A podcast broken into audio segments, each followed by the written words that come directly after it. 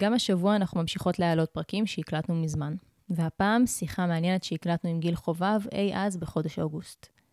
כרגיל, מקוות שההאזנה לפרק מאפשרת לכם ולכן להתנתק קצת מהחדשות, וכמובן תמיד נשמח לשמוע מה חשבתם על הפרק. נקווה לימים שקטים ובשורות טובות, שתהיה האזנה נעימה. איתנו היום גיל חובב, שלום. שנראה לי שהכי טוב שאתה תציג את עצמך, כי אתה רב פעלים. אז, אז איך אתה מציג את עצמך בימים אלה? גיל חובב, בן 61, אמ, סופר ואיש תקשורת. סופר ואיש תקשורת זה מעולה. אז אני חושבת שזה זמן אה, להתחיל בהתחלה. אה, ספר לנו קצת איזה ילד היית, באיזה בית גדלת. אה, הייתי חנון ירושלמי, בן זקונים, שגדל בבית של משוגעים. מה זאת אומרת? זאת הגדרה יפה. מה זה בית של משוגעים? גדלתי בבית, בבית חמולה גדול, בדירה אחת הוריי ואחי ואני וסבתא שלי, אימא של אימא שלי. שכפי שזה הוצג לנו תמיד, היא לא גרה איתנו, אנחנו גרנו איתה. ובדירה הסמוכה דודה שלי ובעלה ושלושת ילדיהם, וכולנו גרנו ביחד, דלתות, נפתחות, נסגרות. אה? באיזו שכונה? בירושלים, בשכונה שנקראת קריית שמואל, זה ליד תיאטרון ירושלים. Mm-hmm. בכל בית היו שתי עוזרות, בכל בית היו כלבים וחתולים. הייתה הרבה שמחה וצהלה. ומה היה איתך באותו זמן? בילדות? אה, הייתי ילד אה, מאוד אהוב, אה, מאוד חנון, הכי חנון בעולם, עם חולצה בתוך המכנסיים, עם משקפיים, עם הקפדה על נימוסים, עם הקפדה על עברית צחה, חביב המורות והמורים, ילד מאוד חנף. Hmm. אני חושב שהייתה לי ילדות שמחה. החנוניות התבטאה רק בנראות ובנימוסים, או גם היו תחומי עניין שהיו חריגים? אה, אני לא יודע כמה זה חריג, מאוד אהבתי שירים עבריים, מאוד אהבתי חריזה. זה נראה לי די חריג. פחות אהבתי כדורגל, אבל כן אהבתי כדורסל למשל. אה, והייתי מאוד אה, מקובל, הייתי מלכת הכיתה. וואלה. ו... זאת אומרת, לא הייתי איזה ילד דחוי או משהו כזה, אבל הייתי באמת... הדוגמה לילד ירושלים. שזוכ... ילד טוב ירושלים. לגמרי, שזוכה ל... לא לחינוך, אלא לאילוף. מתי uh, נכנס העניין של uh, המשיכה, ההבנה שאתה לא מסתכל על בנות כמו שהחברים שלך לכיתה מסתכלים? אני חושב שזה מורכב כי זו ידיעה דואלית. זאת אומרת, אה, מצד אחד אני חושב שבגיל 10, 11, 12, הבנתי שאולי אני לא מסתכל על בנות כמו שכולם מסתכלים. מצד שני, אלה החלומות שלימדו אותי לחלום. ואני, שיצאתי מהארון, אם להקדים את המאוחר, כן, שיצאתי מהארון בגיל 25, לא? זה היה אחרי שכמעט התחתנתי. זאת אומרת, היו לי המון חברות שמאוד אהבתי, והמון סטוצים וכולי וכולי וכולי, ורק כשכמעט התחתנתי, אבל הבנתי ש... מה זה כמעט התחתנתי? לא שהיו הזמנות לחתונה, אבל הייתי שנה שלמה עם בת זוג שגרנו ביחד, שמאוד אהבתי, והייתה ועודנה הנפלאה בנשים, אבל כשהבנתי שאני רק אוהב אותה, אבל לא מאוהב בה, אז הבנתי שאולי אולי באמת צריך לממש את הערוץ הזה ולא את הערוץ אה, של נשים. אז כל זה כדי להגיד לכם שההבנה היא נמצאת שם ולא נמצאת שם. מה לגבי אה, דברים שהם כמו התאהבות, התאהבות נעורים כזו? אה, אני מניח שהתאהבתי גם בבנים וגם בבנות. אז כשמתאהבים בבנים, אתה לא יודע בדיוק איך לומר לעצמך מה זה. כי, אז, האם זו חברות טובה, האם זאת ידידות, אבל יש את ההיקסמות הזאת, שכשאתה יודע שאתה, שהיא חלה, כיום במבט לאחור, אתה יכול להבין שזו התאהבות. כילד לא ממש הבנתי את זה, אבל היו היקסמויות כאלה גם מבנות בהחלט. Mm-hmm. עד כמה הרגשת לבד עם ההתאהבויות האלה? לגמרי, לגמרי. אל תשכחו שאני יכול להיות סבא שלכן. זאת אומרת, לא צריך להגזים. אני, אתה יודע, בירושלים מתחילים מוקדם, אה, אני יכול להיות סבא שלכן. אמ, אני גדלתי בדור שהוא היה אחר לחלוטין. לא היה ייצוג הומואי בתקשורת, ואם כן, אז רק באיזשהו לעג ואיום. לא, זה לא היו דברים מתוברים, גם על ידי אנשים אה, נאורים. אני גדלתי במשפחה הכי ליברלית והכי אוהבת והכי מכילה, וכשיצאתי מהארון בסופו של דבר, הם כמעט היו אדישים כלפי זה. אה, אבל כילד, אף אחד לא דיבר איתי על זה, אף אחד לא... ואימא שלי, שהייתה מנהלת רשת ב' וג', הייתה מוקפת באנטוראז' של הומואים כמובן. איפה יהיו הומואים אם לא ב-8200 וברדיו, כן? רגע, אבל דובר שהם הומואים? אז זהו, אז בחלק מהמקרים, על חלק מהאנשים, אפילו אימא שלי אמרה, אני חושבת שהוא כזה, ולא אמרה את זה בלעג או משהו, אבל אמרה, אני חושבת שהוא כזה, אפילו לא אמרו הומו. ו... אבל זה היה מין משהו שטוטא מתחת לשטיח, ו... ולא היה איך להבין אותו בכלל. ושוב, זה לא היה בטלוויזיה, זה לא היה בשירים, זה לא היה ברדיו, זה לא היה בעיתונים, אז אפילו כשהיו ייצוגים מאוד מכוערים של הומואים בתקשורת, אני זוכר שמבחינתי כנער, לא בגיל 11 בהכרח, אבל אולי בגיל 13 או 15, זה היה איזה אושר. נאחזת בזה. רק לראות שזה מה. קיים, כן? שאני לא יחיד בעולם. אני זוכר, סתם היה, שוב, אנחנו מדברים על תקופה שהיה רק ערוץ טלוויזיה אחד, ושודר הסרט על קוונטין קריספ, שהוא הומו בריטי מאוד מאוד אה, מפואר, ושסטינג כתב עליו שיר וכולי וכולי, והסרט לא היה הכי אדיב כלפיו. ו... אבל מבחינתי זה היה נפלא, ורואים שמרביצים לו, ורואים שזה, ורואים שזה, אבל מבחינתי זה היה נפלא. הנה, הנה, יש הומואים, יש הומואים, יש אנשים כמוני, זה, זה היה זה מספיק הישג. זה מדהים שהצלחת לראות את הצד החיובי בזה, כי בסופו של דבר הייצוגים האלה... זה לא משהו שמעורר תקווה, זה לא אומר, זאת דרך חיים שיש לה איזושהי אופק אה, או לאן לשאוף. אז קודם כל, המסר שקיבלתי מהעולם, הוא שאין אופק ואין לאן לשאוף בדרך החיים הזאת. אה, מצד שני, הייתה הרגשה שיש איפשהו בעולם מראות, אבל כיסו אותן. זאת אומרת, אני לא יכול לראות השתקפות של עצמי בשום מקום. ולכן, אפילו לראות השתקפות מכוערת של עצמי, היה בזה איזה מין, להגיד, אה, צדקתי, צדקתי, כן, יש עוד, יש עוד. כן, זאת עדיין השתקפות. כן. זו באמת הייתה תקופה שנדבר נגיד על שנות ה-80, שהדברים שהיו מזוהים עם הקהילה הספציפית ההומוסקסואלית היה איידס. כלומר, זה היה כן. הדימוי, אני חושבת, על פרדי מרקורי, ואני חושבת בכלל על מה שקורה בניו יורק באותו זמן. אז אני מדבר איתך על שנות ה-70. שנות ה-80, okay. זה, ב... זה כבר המהפכה. כן. בשנות ה-80 כבר הייתי מקבוצה של uh, כתבים uh, אקטיביסטים במקומונים, שכתבו בפתיחות על הומואיות וכולי וכולי, ובהחלט היה איידס, וזה היה... Uh, רע מאוד, כמובן, אבל הייתה גם המהפכה הגאה, שכבר היה ברור שאתה... אני אעשה השוואה קצת מוזרה, הנה, אני הולך כל יום שבת להפגנה, וזה, נגד המהפכה של זה. המצב זוועה, אבל יש התקוממות נגדו גדולה, ש, שנוסכת אופטימיות, שאומרת, הנה, יש רבים כמוני שנלחמים. אותו דבר, זה היה המצב מבחינתי לפחות, בשנות ה-80. היה איידס שאיים מאוד, והייתה עוד המון עבודה לעשות, גם כיום יש הרבה עבודה לעשות, אבל אז הייתה יותר, אבל לא משנה, כבר, היה, כבר הייתה במה, כבר יכולתי לכתוב בעיתון, אה, אני הומו, והומופובים הם בזויים בעיניי. אה, יכולתי לכתוב טור אישי בעיתון שסיפר על חיי, שנכתב מתוך מטרה פוליטית. הוא נכתב כדי שאנשים צעירים, בני 11, 15, 17, יהיה להם את מה שלי לא היה כשהייתי בגיל, בגילם. הם יוכלו לקרוא סיפורים על הומו שחי חיים בזוגיות, באושר, שיש לו תקוות, שיש לו כסף, שיש לו הצלחה בחיים, ושהוא חי חיים טובים. זה, זה נתן בהחלט, אני חושב, כוח לאנשים. אה, אז שנות ה-80, אני כבר רואה בהן שנים טובות.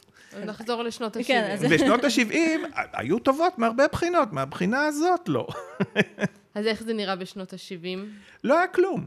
לא היה כלום. שוב, אולי כי הייתי גם ילד אה, חנון ירושלמי, אולי אני לא יודע מה, אולי הומואים תל אביבים בשנות ה-70 כבר כן אה, הכירו, ידעו. זה. אני זוכר שאני בשנות ה-70 נורא אהבתי את קווין. ולא הבנתי למה. ממש, הייתי שומע שירים שלהם, וזה היה ממלא אותי אושר. ורק עשור מאוחר יותר, ואני בגלל שפרדי מרקורי הוא האימא של המלכות, והוא שר שירים הומואיים, וזה, והוא שר אותי. לא הבנתי. אז בתקופה הזאת אתה בתיכון, mm-hmm. אתה שומע קווין, ואתה בטוח שזה לא שאין עוד כמוך, אבל שזה חיים אה, אחרים ולא בסביבה הקרובה שלך. לגמרי. לגמרי. הייתי בטוח שהאופציות שעומדות בפניי, אם אני אבחר לחיות כהומו, זה או להתאבד, או לרדת מהארץ. כי בארץ בטח אין הומואים. כי זה מה שאתה בעצם קולט באיזשהו מקום מהסביבה. כן, ושוב אני אומר, למרות שגדלתי באמת בסביבה הכי פתוחה ותרבותית וכולי, הן משפחתי המיידית, והן החברים שלי, ו- ו- ו- וגדלתי בבית ספר טוב, וכולי וכולי, זאת אומרת, לא גדלתי באיזה פנימייה אלימה שהיו הורגים הומואים, כן? זה, זה בכלל לא היה אישו. גם שנאה להומואים לא הייתה אישו, כן? פשוט הם לא היו קיימים, נקודה. בתקופה הזאת שיתפת מישהו מהחברים שלך? אף אחד. אני לא מאמין בשיתוף עד היום. אני בן אדם פרטי. תראה, אתה כאן בפודקאסט הזה. נכון, נכון. אני בן אדם פרטי, ואני לא, לא, לא חושב שלחלוק דברים עם חברים זה... זה הפתרון. אבל היום אתה חושב כך, לא, ואיך חשבת? לא, גם אז לא זה התחיל להתגבש אז? אני חושב שמה שאתן עושות הוא מאוד חשוב, ויש בו ערך, ו- ולכן אני בשמחה כאן. אבל אישית, מבחינת חיים אישיים וכולי, לא, אני לא חושב ככה. אז זה, זה היה נכון לגבי הכל, כלומר, זה לא היה נכון רק לגבי הנטייה המינית נכון, שלך אז? כן, כן. היית כן. כזה, כתבת למגירה ו... סתם אני אתן דוגמה, כן, אימא שלי מתה כשהייתי בן 19. האם חלקתי את דיכאוני, כתבתי על זה ספר, כן? אבל האם חלקתי את דיכאוני מזה עם חברים, עם חברות, עם... לא. לא, אני חושב שכל אחד סוחב את השק של עצמו, ואני לא מאמין בשיתוף הזה. אז הכתיבה הייתה מפלט? היא לא הייתה מפלט, היא חלק ממני. זה כמו mm-hmm. לשאול אם האף שלי הוא מפלט. זאת אומרת, זה פשוט שם. ובתקופה הזאת שאתה בתיכון, אה, בכיתות הגבוהות, לא שיתפת, אבל ידעת להגיד לעצמך, אוקיי, השתמשת במילה הומו, או ש... כן, אבל שוב, אבל היו לי גם חברות. זאת אומרת, כן. חשבתי שאני, קודם כל, חשבתי שאולי, כפי שרבים, אני מניח, מהלסביות וההומואים חושבים בתחילת הדרך, אולי אני דו-מיני. עד שפעם פסיכולוג אחד שהייתי אצלו בטיפול, והוא היה עם מבטא גרמני כפת, ואמרתי לו, אולי אני דו-מיני? אז הוא אמר לי, אה, דו-מיני, אתה יודע, זה לא שהוא נהנה פעמיים, הוא מתוזכל פעמיים. אז, אה, אבל זה היה המצב, אמרתי לעצמי, אולי לדומיני, אני גם אוהב בנות ואני גם אוהב בנים, ואולי לאהוב בנים זה לא הדבר הכי טוב בעולם בנסיבות האלה וכולי, אז תתרכז בכיוון הנשי יותר. אה, הרגשת שיש לך את היכולת בעצם להיות גם וגם, ואתה אולי כן. באיזשהו מקום את הפריבילגיה לבחור. אני חושב שכן, עד שבסופו של דבר, כפי שאמרת לכם, הבנתי שאין לי היכולת הזאת, כי הבנתי שאני יכול לאהוב אבל לא להתאהב. ויש הבדל גדול בין השניים, וזה לא יהיה הוגן כלפיי לחיות לאורך זמן עם מישהי שאני רק אוהב אותה אבל לא מאוהב בה, וודאי וודאי שזה לא יהיה הוגן כלפיה. אז... אה, אבל זה כבר היה בגיל מבוגר יותר, כשאתה יותר אחראי למעשיך וחושב שצריך באמת לעשות החלטות מחייבות. בגיל צעיר אתה זורם עם החיים. ובגיל הזה, כשהבנת על האחריות, זה מה שגרם לך לצאת מהארון? שני דברים גרמו לי לצאת מהארון. האחד, ש... שלא רציתי לעשות עוול לאותה בת זוג שחייתי איתה. אמרתי, מה, מה, אני אוהב אותה, אני לא אגזור עליה חיים לא מספקים, או לא מספיק מספקים. היא ראויה ש... ש... כפי שאכן זכתה מאוחר יותר, ש, שיהיו מאוהבים בה עד שיגעון, לא רק שיאהבו אותה. ודבר שני, אה, ניצתו מחדש יחסיי עם דני, בן זוגי, אך הפעם בצורה רומנטית, אני הכרתי אותו בצבא, ואחר כך אה, נפרדו דרכינו, ואני הייתי באוניברסיטה, ואחר כך התחברנו שוב, וראיתי את ההבדל, ראיתי, ואז אה, אמרתי, אוקיי, אז על זה אני הולך. וההבדל הוא באמת ה... להתאהב או לאהוב? זה מה ש... מבחינתי כן. אני חושב שחלילה וחס, כן, אם דני ילך לעולמו ואני כבר אהיה בן, אני לא יודע מה, כיום אני בן 61, נניח אני אהיה בן 75 או משהו כזה, את שארית חיי אני בהחלט, בהחלט אוכל לחיות בזוגיות עם מי שהיא. לא ברומנטיקה, אבל בחיים מאוד, יש לי גם הרבה חברות טובות, יש לי גם הרבה חברים טובים, אבל אה, לחלק את חיי עם מישהי, אני חושב שיכולתי.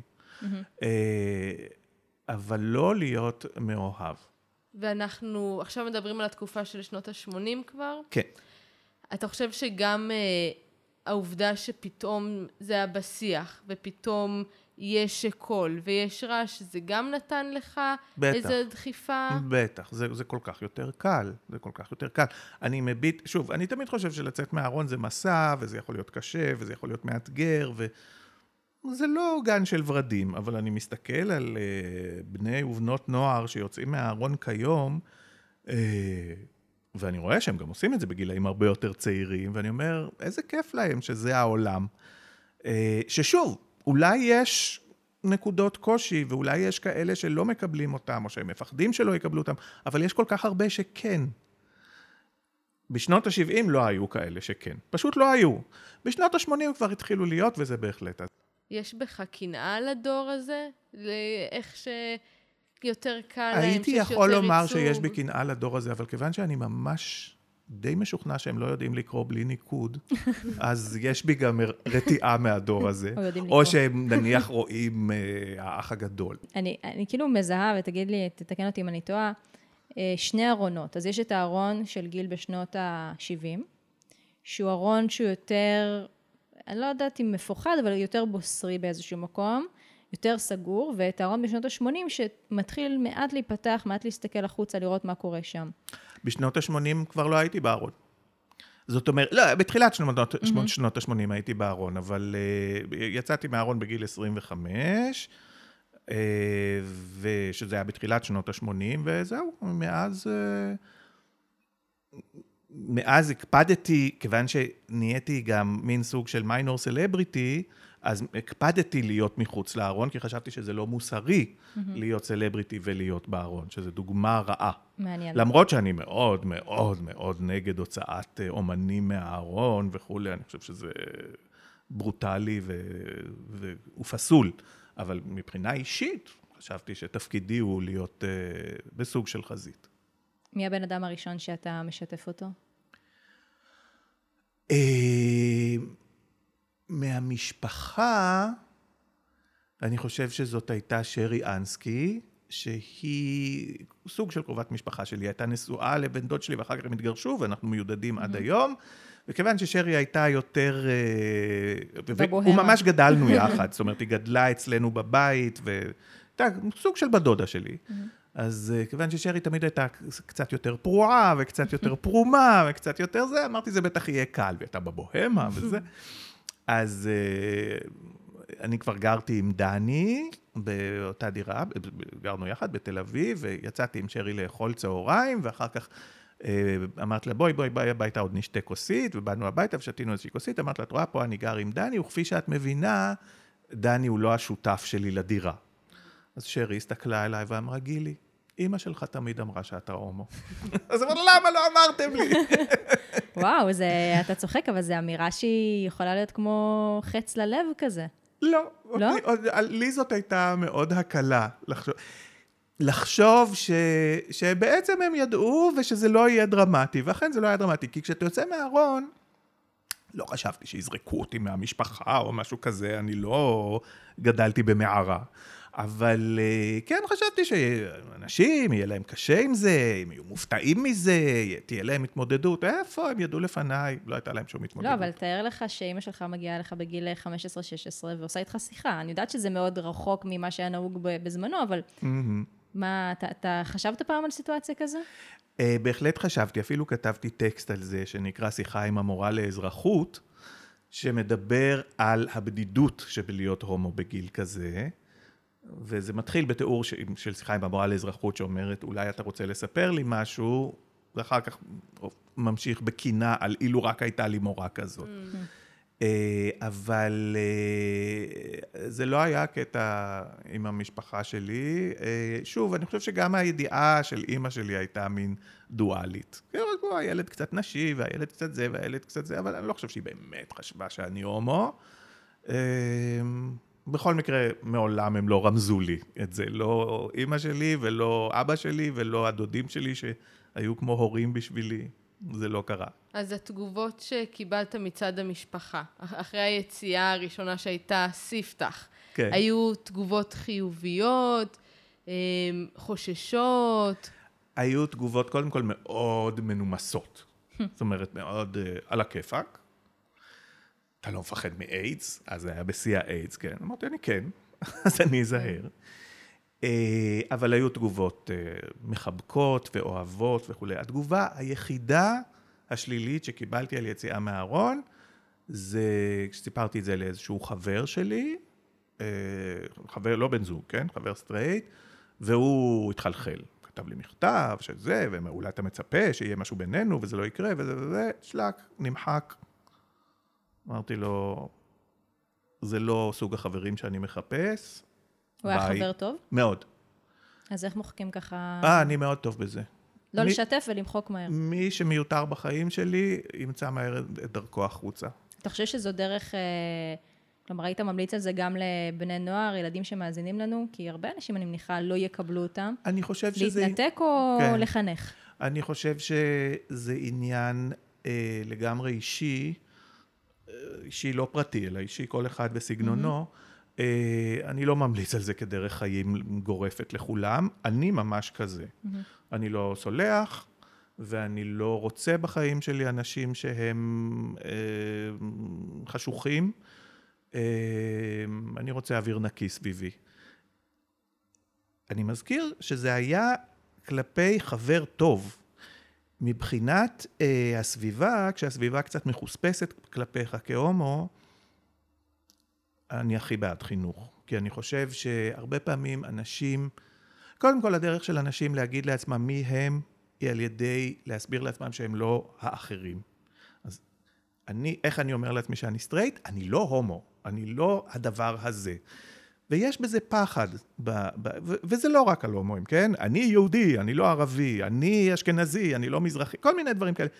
ואלה הבדלים שנובעים מפחד, ו, ו, וברגע שאתה מכיר את השני, אתה רואה שאתה בדיוק כמוהו. ולכן אני הכי בעד, ועשיתי את זה ואני עושה את זה כדרך חיים, אני הכי בעד לשתף אחרים בזה שאני הומו, לבלוע את זה שאולי לרגע הם קצת... אה, רועדים, ולהראות להם שאני בדיוק כמוהם, ואני בדיוק כמותם, ואני אוהב אותם, והם יאהבו אותי. וזה בסדר גמור, זה קורה לי עם נהגי מוניות, וזה קורה לי עם מוכרים בשוק, וזה קורה לי עם אה, חבר'ה בג'ים, וזה קורה, וזה קורה, וזה קורה. חבר טוב, שאתה בא אליו ואתה משתף אותו במשהו, הוא מגיב בעוינות, היאורה השליחי לא, זו תגובה גם שהיא מאוד uh, מרוכזת בעצמך, כאילו. לפחד שמישהו יימשך אליך רק בגלל שהוא מספר עוד פרט עליו. כן, וזו תגובה זה... שיש בה, אני חושב שיש נפוץ. בה גם פחד כן. ובורות. זה לא, זה לא תגובה, אני לא, אפילו לא חושב שזו תגובה של רוע. אני חושב שזה ברור. באמת פחד ובורות, וכעבור שנים רבות, כשהוא ניסה פתאום ליצור קשר מחדש, אחרי חיים בחו"ל וזה, וכאילו בצורה הכי ידידותית, ולא התראינו שנים, ויש לי כל כך הרבה מה לספר. אולי הוא יצא מהארון. דליט, לא, יש לו ילדים. והוא נשוי וזה. לאישה. דליט לאימייל, אל תלכלך לי את הפיד. כן, אל תספים. יש בזה משהו שאני קצת מעריצה. אני חייבת להגיד. אני לא בטוח שזו תכונה, אה, אני לא, אני באמת, אני לא משוויץ בתכונה הזאת, כי קצת הוא משמעותי. אני לא בטוח שזו תכונה בהחלט חיובית. אני לא חושב שזו תכונה שלילית, אה, ולכן אמרתי, אני לא ממליץ על זה כדרך התנהגות אבסולוטית. אני ממליץ על אנשים להיות ישרים, למשל. כולם צריכים להיות ישרים, בלי, ללא ספק. אני לא ממליץ לכולם להיות אה, מתחשבנים כמוני, אבל אני יודע שאני כזה, ואני ממש לא... לא חושב שאני צריך להשתנות. דווקא, לי זה טוב. מבחינתי זה פחות מהמקום המתחשבן, כמו מהמקום של אני רוצה שיקבלו אותי. ואני לא מוכנה לוותר על בן אדם שאני... ו- וגם אני, כשיצאתי מהארון, אז היה לי איזשהו ידיד מאוד מאוד טוב, שהרגשתי שאחרי שסיפרתי לו, הוא התרחק ממני. Mhm. ונורא נורא נפגעתי מזה, כי מה, מה השתנה בעצם? נכון. ו... וזה לא שאני אומרת, הלוואי שיכולתי לנתק אותו מהחיים שלי וכאלה, אבל... אה, אבל זה קשה, כי אני מאוד נאחזת באנשים, ומאוד נאחזת במערכות יחסים ובתגובות של אנשים, וזוכרת הכל, דווקא, כאילו, נותנת לזה ככה למלא אותי לפעמים ב... ברע. ו... ואני חושבת שכשבן אדם יוצא מהארון, אז הוא, הוא כן רוצה ש... שיקבלו אותו, כמו שאני, הנה, קיבלתי את עצמי, אתם עכשיו צריכים לקבל אותי. כן, אני, אני, תראי, אני חושב שאנחנו צריכים להיות מודעים לזה שלצאת מהארון זה להטיל קושי מסוים על הסביבה. ויש את כל התיאוריות שאומרות שיציאה מההורים של אה, ילדים, לא, ילדים צעירים בגיל, אלא של your, your children, אה, היא, היא דורשת יציאה מהארון של ההורים, ו, וזה דבר גדול שאנחנו מבקשים מהם, ולכן צריך לנהל את כל הפרק המורכב הזה בחיים בנימוס, בידידות, בהכלה ובהבנה לקושי של הזולת. ולכן אני בהחלט מוכן לפרגן לזולתי, והייתי מוכן לפרגן לזולתי, אה, פלטות מסוימות, התרחקות קלה וזה. בטח שלא אמירה כזאת, אה, היחסים בינינו לא ייתכנו כי אתה תתחיל איתי. לא, הם באמת לא ייתכנו, ביי. אבל אה, אני, אני מנסה להיזכר אם אני אישית נתקלתי במישהו שככה קצת הבהב כשיצאתי מהארון, ולא. אבל אני מכיר הרבה סיפורים כאלה, ובאמת העצה שלי הרבה פעמים היא בסדר, אז תחכה קצת. זה, זה באמת מאכזב שלא קיבלת את החיבוק שרצית. אני קיבלתי המון חיבוקים כשיצאתי מהארון. זה מאכזב שלא קיבלת את החיבוק שרצית, שכמהת אליו, ושכל כך היית זקוק לו, אבל תבין שגם לשני קשה. ואז פה העצה שלי היא לא, אז תברח מכל מי שלא מחבק אותך. אה, אבל אם הוא אלים כלפיך ולו במישור הרגשי, אין צורך. אמרת שהיה לך חשוב אה, ממש מההתחלה אה, לא להסתיר את זה שאתה הומו גם במישור המקצועי שלך. ומעניין אותי לדעת באמת איך זה, איך זה היה. אתה מההתחלה שלך כעיתונאי אתה אה, עסקת בזה, או שהיה תקופה קצרה של הסתרה, של לבדוק את המים? הייתה תקופה של, זאת אומרת, לא מההתחלה שהייתי עיתונאי, אה, הייתי מחוץ לארון, אז הייתה תקופה של איזה שנה, נדמה לי, ש... שעוד היו לי חברות וזה וזה. כשהחלטתי שהגיע הזמני לצאת מהארון, אז אה, ניגשתי לכולם ואמרתי, אתם יודעים שאני הומו. וכולם אמרו... מה זה לכולם? אבל זה לא עניין, כולם. קולגות? גם העורכים שלי, okay. אוקיי. וגם הקולגות שלי, וגם הערוכים שלי, כי כבר mm-hmm. הייתי גם עורך בזה. ואז, אה, מהר מאוד, כשאני אומר מהר מאוד, זה שנה, שנתיים אחר כך, אה, דני, בן זוגי ואני נסענו לקליפורניה לשלוש וחצי שנים, דני עשה פוסט-דוק בקליפורניה, חיינו שם, והדיל שלי עם העיתון היה שאני אכתוב טור אישי על מה שאני רוצה, כי כאילו כבר הייתי סוג של מפורסם בעיתון שבו עבדתי, זאת אומרת, לקהל שאליו כתבתי, ואז היה ברור לי שאני כותב עליי ועל בן זוגי שחיים ביחד וכולי. מה שאמרתי לכם, אמרתי, זה היה טור ממש פמפלטי. אני מקווה שהסיפורים היו נחמדים וחמודים ו- ו- ונקראו בכיף, אבל מאחוריהם הייתה משנה סדורה. זה טור שנכתב על ידי הומו שחי בזוגיות, שטוב לו באופן כללי, כן, יש בחיים כל מיני פרקות שפחות, אבל ש, שמראה שהחיים הם... הבורגנות זמינה גם להומואים. וזה גם במקום אה, הלהט"בי ביותר אה, בעולם בתקופה הזאת. בבירת ההומואים של העולם, ללא ספק, ובבירת האיידס של העולם, אבל אה, בבירת ההומואים של העולם, ללא ספק. זה היה בסן פרנסיסקו? כן, זה היה מאוד מאוד מלמד לחיות בבירת ההומואים של העולם, כי הומואיות ולסביות בארצות הברית היא מאוד פוליטית, בניגוד לארץ. אנחנו בארץ, אנחנו כולנו בעצם עסוקים בלרמות את הפריץ. זאת אומרת, כישראלים אנחנו תחמנים. אנחנו, יש חוק והוא לא בעדך, אז אתה תלך סביבו, הכל בסדר. בארצות הברית, לא, לא, לא, לא, הם לא כאלה. יש חוק והוא לא בעדך, מה זאת אומרת? זאת המדינה שלי, אני אלחם שישנו את החוק, אני לא אלך סביבו. אלף לסביות ישבו וילקקו בולים וישלחו מכתבים לסנאטור, תשנה את החוק, תשנה את החוק. וראיתי כמה שחוסר ההומור שלהם מביא תוצאות. אה, אנחנו באמת חיות אחרות כישראלים. שוב, הנה, אני למשל ידוע בכינויי הרב המייבב. כי אני משיא המון זוגות. זה התחיל, ואני בוכה יותר מהאימא של מי שמתחתן. אה, עכשיו, זה התחיל בלחתן הומואים ולסביות, שראו שאי אפשר להתחתן בארץ באופן חוקי, אז הם אמרו, יאללה, אז נעשה את... האמריקאים לא, לא מוכנים, הם יעשו מלחמה בכל מדינה כדי שיכירו בנישואים שלהם. בישראל אומרים, לא, יאללה, נו, אז נתחתן עם, עם מגיש תוכניות אוכל במקום עם רב. מה כבר ההבדל? מהר מאוד, אגב, נהייתי הרב המייבב גם לסטרייטים, שלא רוצים רבנים בחתונה שלהם, היום אני מחתן בעיקר סטרייטים, אבל... Uh, זו דוגמה לפתרון הישראלי של בעיה פוליטית, פשוט הולכים סביב החוק, לבין הפתרון האמריקאי, נכנסים עם הראש בתוך החוק. והחיים בסן פרנסיסקו לימדו אותי הרבה דברים חשובים בתחום הזה, בעיקר בהתנהגות של לסביות אגב, שהייתה הרבה יותר אחראית ומרשימה. אה, אני שמחה לשמוע שאימות אימותינו אה, כן, עבדו חזק. כן. אה, על איזה שנים אנחנו מדברים? סוף שנות ה-80, החצי השני של שנות ה-80. הבנתי. ומה בדיוק, כאילו, מעבר לעניין הפוליטי, פשוט לחיות כהומו מחוץ לארון בסן פרנסיסקו, איך זה נראה ביחס לתל אביב?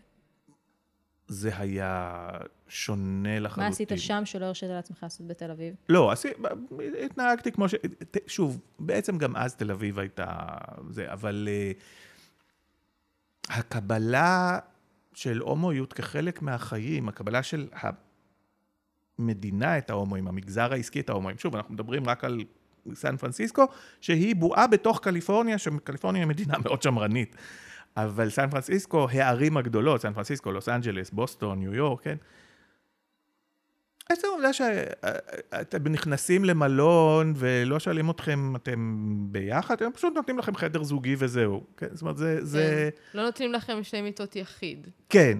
זה לגמרי לגמרי היה שם, והיום אני מניח שזה ככה גם בתל אביב, כן? אבל אה, אה, זה היה פשוט כמה שנים קדימה.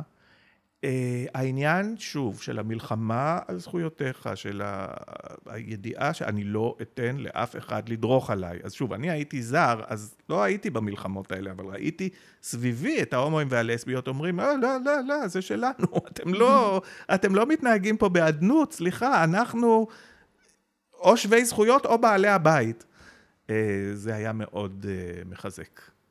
ובזמן הזה אתה כותב את הטור. כן. ואנחנו מראיינות הרבה אנשים, וגם אה, בשנים מאוחרות יותר, אנחנו רואות שלא היו ייצוגים, ובעצם בתקופה הזאת אתה, בטור שלך, היית ייצוג. אתה, אתה, העיתון, קיבלתם תגובות גם uh, שהתנגדו, תגובות, תגובות uh, מחזקות? העיתון היה עיתון שנקרא כל העיר בירושלים, אני אפילו לא יודע אם הוא עדיין קיים כיום אולי באיזה פלטפורמה אינטרנטית, אבל בזמנו הוא היה אה, חוד החנית של האקטיביזם בירושלים. בירושלים. וזה היה מפורסם יחסית גם במדינה, העיתון. זאת אומרת, הוא היה עיתון מאוד שמאלני, הוא מאוד חברתי, הוא מאוד ליברלי, ולכן מטבע הדברים, קודם כל זה לא הפתיע אף אחד שיש טור הומואי בעיתון, מצד שני, אה, בואי נגיד שהחרדים שבמילא היו עוינים את העיתון, והימנים שבמילא לא סבלו את העיתון, ראו בזה עוד, עוד אחת מהגחמות של העיתון המשוקץ הזה. אה, מה שמאוד מאוד משמח אותי עד היום, זה שעד היום כשאני הולך ברחוב פתאום ניגש אליי מישהו או ניגשת אליי מישהי ואומר תדע לך שהטור שלך היה נקודת אור בשבילי כשהייתי צעיר צעירה בירושלים. מלצרים יכולים להגיד לי את זה פתאום, שתדע לך שזה... בשביל זה זה נכתב.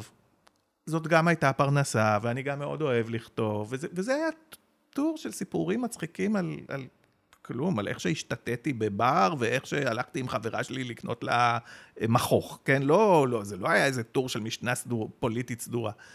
אבל מאחורה כל הזמן הייתה הידיעה, אתה תראה להם שאתה אופטימי, ואתה תראה להם שטוב לך, ולא בקטע של מוכרחים להיות שמח. אלה באמת היו החיים שלי. אבל אמרתי, המראות שלהם לא תהיינה מכוסות. אז מהבחינה הזאת, התגובות הן אה, לאורך שנים, הן לא רק היו במיידי. אה, ואני חייב לומר שוב, בזמנו זה נחשב לאמיץ יחסית, לא הכי אמיץ בעולם, אבל אמיץ יחסית. מהר מאוד העיתונות התמלאה בהומואים ולסביות, עד כדי שאתם יודעים, כיום זה נחשב שכולם הומואים, כן? שכל העיתונות זה, זה, זה חונטה של להט"בים וכולי וכולי וכולי. אבל מהר מאוד, לא כאילו בעקבותיי, כן? בגלל שזה בשלב מסוים בהיסטוריה, אה, הייצוג הזה הגיע למקומות רבים.